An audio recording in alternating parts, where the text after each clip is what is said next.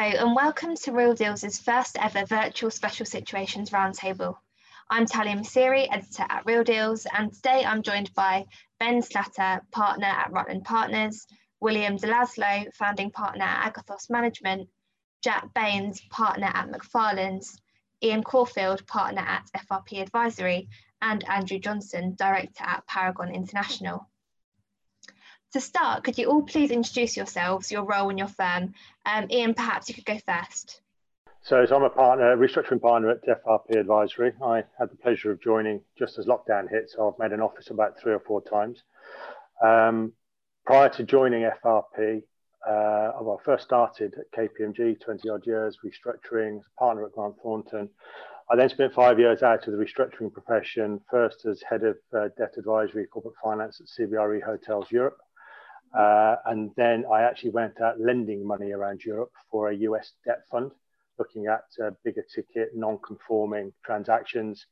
Uh, the one that people would most know about would be British Steel, where I kind of originated, executed, and then sat in the middle of the workout uh, with all the government officials, etc. Uh, at the end of it as well. And that gave me a flavour for coming back into my uh, first love of restructuring. And Jack, if you wouldn't mind giving a quick introduction to yourself. Of course. Morning, everybody. Uh, my name's Jack Baines. I'm a partner at Macfarlane's. Um, I head up the, the restructuring insolvency team at the firm. And as you can imagine, it's been a, a particularly active 2020. Um, we as a team uh, pride ourselves on, on looking after um, clients across the spectrum. So uh, we've been very busy looking after corporates, sponsors, lenders, and particularly fund lenders is a, a, a specialism of ours, um, and as well as uh, insolvency practitioners um, in uh, in a whole host of of, of uh, transactions, which I'm sure we'll get on to as uh, as the session continues. Definitely, thanks, Jack. And Andrew, hi. Hi, yes, uh, Andrew Johnson. Morning, everybody. Uh, I'm a director at Paragon Insurance Brokers. I was formerly um, a solicitor at Squire Patton Boggs for 10 years. Uh, I've started in straight M&A and then moved into more of a restructuring and insolvency role in the last uh, five to six years. I moved across, I was previously at Marsh in their transactional risk team for the last four years, uh, predominantly doing, in, well, ensuring straight M&A solvent successful businesses um, albeit in the last kind of year pre um, what everyone seems to forget about pre-COVID, we had this thing called Brexit. So I was spending more time with former clients and advisors on how we could evolve insurance products around the distressed area. Um, so I'm sure we'll come on to that later on. And like Ian, I started in. Uh, yeah, I started uh, in the middle of a lockdown, so um, I've yet to meet probably 85% of my uh, colleagues. So it's uh, it's all new. Oh, wow, really interesting. Thanks, Andrew. Um, and William, if you could give an introduction as well, please. Yeah, thank you. My name's uh, Will Delaslo. I'm the uh, co-founder of Agathos, which is a small uh, UK PE fund focusing on UK uh, SMEs um, and complex SITs. Um, founded in 2014, kind of Fund One, and then uh, we're now just moving into kind of Fund Two at this uh, kind of at this time frame. My kind of background behind that was a little bit more of an unconventional route from uh, leaving the military, uh, working at um, JP Morgan, uh, and then doing a, MBA at Oxford, and then working for another private equity fund that does um, uh, complex SITs as well, and then moved off and set up my own fund, which was extraordinary. Really interesting background. Thanks, Will. And last but not least, Ben. Hi. Good morning, everyone. So I'm Ben Slatter, a partner with Rutland Partners. Been at Rutland since 2001. So I joined just after Rutland raised its first fund. Uh, we're a special sits uh, fund, 263 million fund. We're investing fund three at the moment. We've got seven businesses in the portfolio and you know, have been doing special sits investing you know, for 20 years. So you know, looking for good, resilient businesses, but with some complexity where we can buy at value. So you know, we're value investing and hoping to make a big deal difference in the businesses we invest in to drive value for our investors.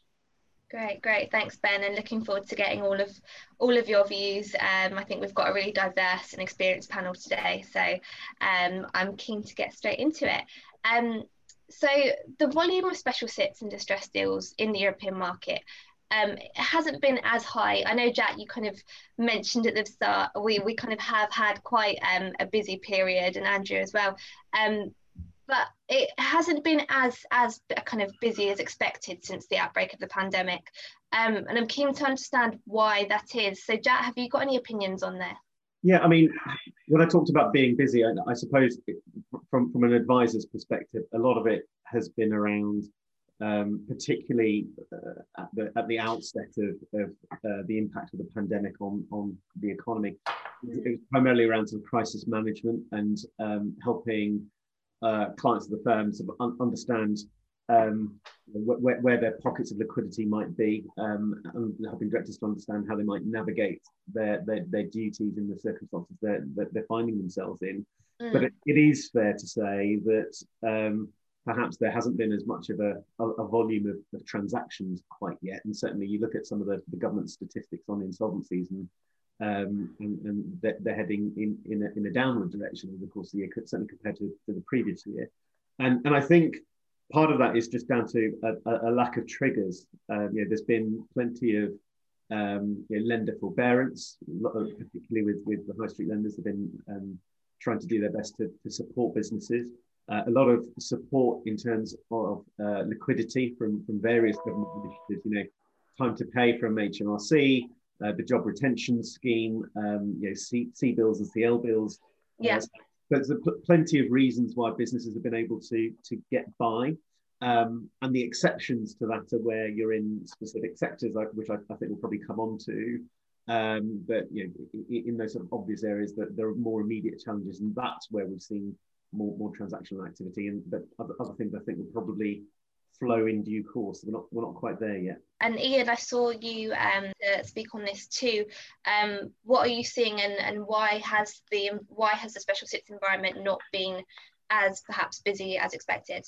I think Jack's right though. You know, we, we've been busy, but the imperative to make decisions has been taken away from boards of directors. So mm. when the government, quite understandably, brought in ban on enforcement, ban on uh, forfeiture, for a short period of time, this temporary relaxation on wrongful trading, it took the um, driver away from the boards to actually force a decision or to hit timetables, other than in certain sectors, which we'll talk about. So yeah. the, the, the, big thing for me is we've been busy around kind of extending covenant resets, uh, um, kind of what I'd call guardian angel roles, where you're talking to debt funds, equity funds, other stakeholders around what do you do if you have to. Okay. Um, so I think there's until there's a uh, some a, next set of triggers, which as it stands right now, I think it's first of January, unless the government extends some of these provisions. Will, as well, from your perspective, from an invest um, as as a private equity investor, um, what kind of opportunities has Agathos seen? Um, has it been a challenging environment for you? Um, I mean, we've, we've like I think most private equity funds have kind of you you rattle back and very quickly to focus on the portfolio and making sure that's stable. And you know touch wood that is um, uh, you know we haven't had any casualties within the portfolio and, and only one of the businesses have, has taken on a kind of CBILS loan. Um, so you know that's that, we're incredibly lucky. But to your point around why is you know why aren't we seeing this kind of influx of deals? I, I, I think it's to, to Ian's point it's just relatively straightforward. There's been a huge kind of government-led influx of capital into, into the market, which ultimately has resulted in a lot of the problem businesses not failing because they've taken on loans, mm. um, kind of uh, the kind of furlough, uh, um, schemes that have been put in place, government kind of bounce back loan schemes, all of that, and so therefore decisions haven't been needed to make, and so you're kind of going to get this kind of double whammy of kind of businesses that were inevitably going to fail because their business model uh, wasn't uh, uh, wasn't correct for the appropriate market to those you know good businesses that have been damaged by COVID um, and uh, and who've needed to take on those loans but then need their balance sheets restructured as, uh, a result. So I think everything's everything's being pushed pushed out, and you know the latest application for uh, for example CBILS that deadline has now been pushed back to the 31st of January 2021. Yeah. So again, you know, there's more more support kind of coming in, which is not a bad thing because it, you know, it's ultimately supporting businesses, but it's got to stop at some stage.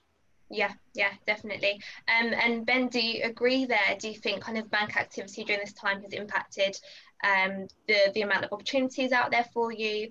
Um, and will there perhaps be an influx in opportunity in deal opportunities once um, kind of loans like the CBILS are do come to an end? Yeah, I think I think we've seen similar to what Will's just described. You know, early stage of COVID was a focus on the portfolio and make sure that's sort of under control. And some of the themes that have been echoed already, you know, we've seen within the portfolio. So, you know, we've had out of our portfolio seven, three of the businesses have covenant resets, and the banks, you know, were pretty easy to deal with and pretty generous with the covenant resets that, that, that they gave to us. None of those businesses needed extra liquidity, or you know, so they all had headroom. It was more a covenant problem, but the banks were very swift to support in, in that respect. Um, so that's been good. Some of the opportunities that we saw, you know, in the early days were actually businesses that were already failing pre-COVID. Yeah. COVID just accelerated that. So, you know, those were never going to be interesting opportunities to, to, yeah. to us. Some are very sector specific. We'll come and talk about those later. Um, mm-hmm. But you know, but some of those opportunities were just businesses were just failing already. So you know, it, it, was already too late, and COVID just accelerated that. We're starting yeah. to see more interesting opportunities now, and I think over the next few months, you know, businesses have, have funded themselves by squeezing where working capital and you know, and you know, some cash injections and obviously the helpful support from the government. But that comes to an end. So you know, we're starting to see more opportunities come through now of businesses that you know, have seen through the initial sort of six months post COVID, but now need longer term solutions. Yeah, yeah, really interesting. Um, Jack and Ian, are you seeing companies turn to CVAs in the market at the moment? Yeah, we, we, we have seen a lot actually. Um, so we, we were involved, for example, in the CVA of, of Buzz Bingo over the course of the summer, um, mm.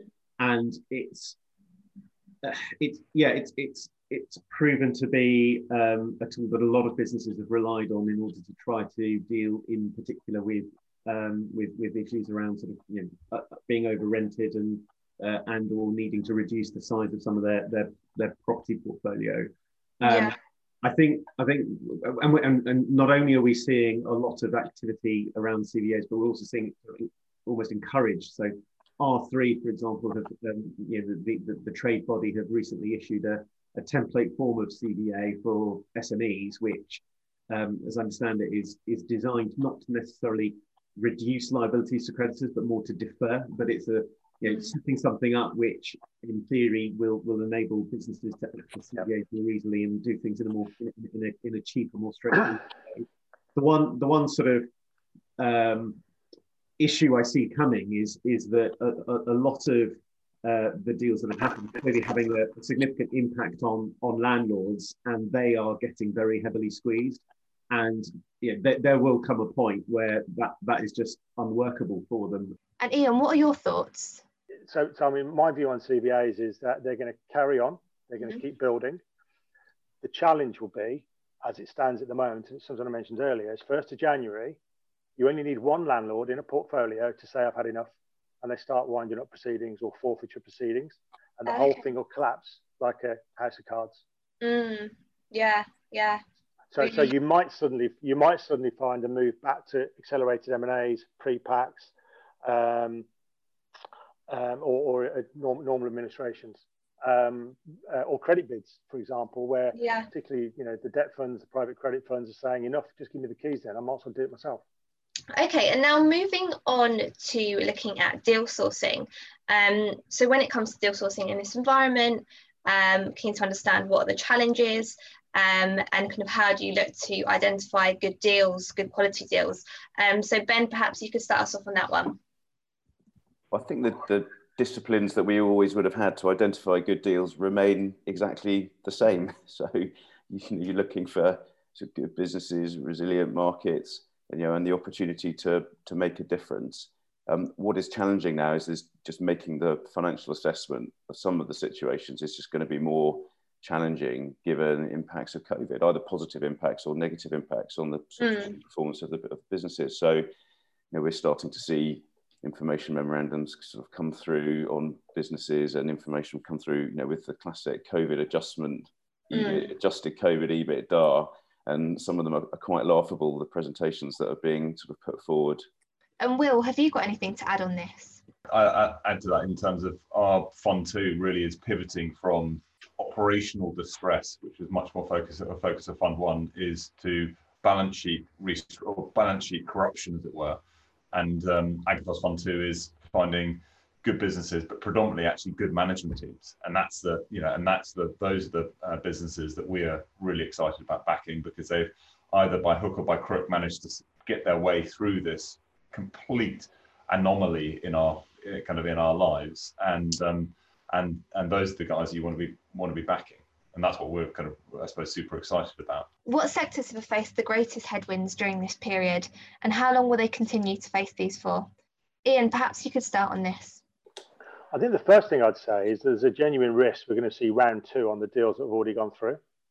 Okay. Um, so, you know, we, we, we, we, we've, um, if you think about a CVA that's gone through on the basis of this is what the forecast will look like, we now have a four week lockdown, but then the next day politicians are saying could be longer. Mm. Um, then, you know, if you're a leisure business, imagine a swimming pool, a gym, a golf club, or, or whatever, and you don't yeah. know A, when you can reopen, and B, what's the, the mood of the uptake from your uh, uh, members then there's, there's, there's a big hole in your finances from what you've already agreed. So you may have to go back and do it again. And we actually we actually have a CVA, fairly sizable CVA, where we're having to potentially go back. And he went through on Friday. Um, so um, so I think we could see round two, or we could well. The other thing we've seen is conversations with purchasers on accelerated M&As, where the plan would be to buy the business potentially solvently, and then CVA afterwards, get control, CVA to try and do the restructuring in the way they want to do it. So that's quite an that's quite interesting. In terms of sectors, I think you know we'll still I think we'll still see more casual dining uh, and, and, similar venues like that. Um, hotels coming. Um, mm-hmm. We've I've had three sizable inquiries in the last week or tip-offs in the last few weeks. Um, but if you move away from leisure and hospitality, I think that having been a lender for the last three years, and looked at a number of acquisition opportunities to kind of broaden the portfolio. I think there's a lot of, I don't mean this derogatorily, but subscale alternative lenders, whether asset financiers or ABLs, things like that, who haven't quite got the scale and the, the first loss buffer to survive what's about to happen. They haven't got the experience of LGDs and bad debt and things like that. Okay. Um, peer to peers, I can see having a problem. Um, everybody knows. I think retail's got a different problem uh, well, it's got more than one problem, which is obviously the landlord structures. But I think there's there's a slow shift to different buying patterns anyway. Mm. It's whether this has accelerated it. So yeah. the winners will be the ones that, that grab that. And then I think we're going to start to see some infrastructure things like oil and gas, things like that, because we've got a new demand level which nobody understands at the moment. And then when it was flipping that on its head um, and looking at kind of areas that are attractive at the moment, um, Ben and then perhaps Will, if you could follow on from this, um, where, where's the most, what areas are you considering? so, well, I mean, for, we're a special sits investor, so we like the complexity. So inevitably, we're going to be drawn to businesses that have had some level of disruption as a result yeah. of, of this. And you know, it's interesting going through the sectors that have been, um, you know, I was on the call saying disrupted. You could add more to that, you know, aerospace, aerospace supply chain, automotive supply chain, and then the ripple out of impact on suppliers to all of these sectors will will go across a whole swathes of you know, SMEs across the UK. So you know, there's situationally will be lots of opportunities in, in sectors. I think there's clear sectors for us absolutely to avoid, where it's okay. so difficult to you know understand what the demand looks like and you know the impact over the next few years. Um, but you know we're opportunistic and you know we'll, we'll look at anything that, that comes along. Um, it's very easy to do is dismiss some of these things, but actually there's others that are, are interesting. Um, you know we've just sold a business that's in the pet sector and it sells into grocery retail and you know the business is double digit like for like growth and it had an awful lot of, of interest. So you know, there's mm-hmm. businesses that are doing well out there um, and it had a lot of interest because it's shown some resilience and it's got growth and it's had a good team. So you know, there will be more mainstream players really going after those sorts of businesses. From our perspective it's like we look at it and kind of go across the board. There's there's been you know as guys are saying hospitality hotels events retail leisure um, you know, schools. Um, we've seen a few mm-hmm. schools through peer-to-peer lenders. Um, you know, landlords are going to be disrupted. Then you move into the manufacturing space. It's just like it's it's carnage. Um, and this comes back to really trying to pare back, finding fundamentally good businesses with good management teams, and backing, as Ian was rightly saying, it's actually backing those backing those management teams. And Andrew, what sectors have you been seeing increased activity in? I can say, um, Talia, I know certainly from when we're ensuring kind of successful um, businesses, i.e., the solvent ones that are doing well, where they haven't had, as uh, Ben and Will would say, in terms of disruption. There's, I guess, the three sectors we have done a lot of deals with, and certainly the last six months have, mm. particularly been in logistics and the software around logistics, okay, uh, technology that supports it, and healthcare and life sciences deals. We've had a huge uptick in those, and so they're kind of sector areas that we have seen have been you know have done very well in COVID. Going back to this, I think we can't ignore some of the big headline um, cases in the retail sector. Um, so clearly, as we've as we've already discussed, the retail sector has been hit considerably. Um, but what we've noticed is a number of high street brands have continued to receive equity injections. Um, so obviously we've got New Look as, as we mentioned earlier, um, Hunter Boots, we've got Dutch retailer Hema, um, as well, all, each, all, have, all of which have received these equity injections. Um, so why, why is this taking place? I'm keen to understand that. Um, and is it, is it purely to protect their returns in the long term? Um, and what are the dangers of acting in this way? Um, ben, have you got any views on this? Well, you know, we over the not not in the last six months with COVID have we had to put equity into businesses, but we have done in the past. Yeah. You, you, put equity in where you believe in the business and you want to protect your position. And that's either driven by a need for cash or a discussion with the banks who are getting aggressive on you and want to be delivered. Um, and, you, you, do that. It's always the judgment of you know putting more money in. Are you putting good money in after bad, or are you putting money in um, to support a business that's eventually going to deliver a return? And you have to yeah. you know, look at a return on that investment, you know, very specifically, to you know understand is that a good decision you know or not and you, are doing it to support your investment jack what are your thoughts on this activity we're also seeing um, seeing motivation driven by um, other external sort of influences as well. So you, you mm. see, for instance, in in say the travel sector, um, you know, the, the the CAA is keeping a very close eye on on a lot of businesses. Um, obviously, having been been burnt some of, by some of the high profile collapses over the last couple of years. And so they're, they're very focused on making sure that businesses are well capitalized and able to, to, to get through what's going on. Um, and, and the threat being that if, if, if businesses don't have enough, uh, enough liquidity uh, for their liking, that they'll, they'll remove their license and stop them from you know, selling holidays, for example, which is mm. catastrophic for that sort of business. I think an area that has um, kind of been very active um, during this time has been the, the carve out deal sector.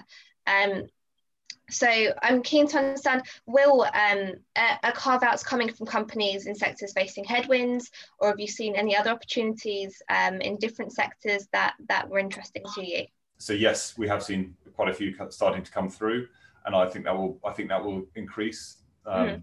businesses perhaps potentially that were that were bought by a, larger group that maybe they're deemed as non-core or kind of re- refocus, reflecting back. Um, but it's you know it's a it's that's a tough uh, place for a large corporate to be in because they're selling it into a down market essentially. Yeah. You, arguably, you could say, well, yeah, fine, they're raising cash to protect the core business, but they're in a weak position, and so therefore, you know, kind of why sell unless you have to, and um, uh, or unless you're in a sector that has been unaffected or is, is a booming sector as, as, as a result of the, you know, the, the tragedy that has happened over the last um, over the last year. Yeah. Um, so you know, yes, we are seeing a, a, kind of an increase in that, and I imagine it will increase um, as capital becomes more constrained and, and uh, large corporates are looking for uh, further resources of capital to sustain the, the, the centre of the company. I think we're going to have five million people unemployed by um, January, February, potentially next year. Um, and then that's going to have a knock on on consumer confidence, which is going to have then a further impact in terms of uh, um, businesses that are struggling to survive at the moment, maybe quality businesses but struggling to survive, and consumer confidence is hit, and so their buying, you know, buying power is then, uh, um, or, or the, the consumer's uh, ability or desire to go out and buy products is, is diminished. So yeah, it's um, it's pretty. Uh, certainly, pretty certainly.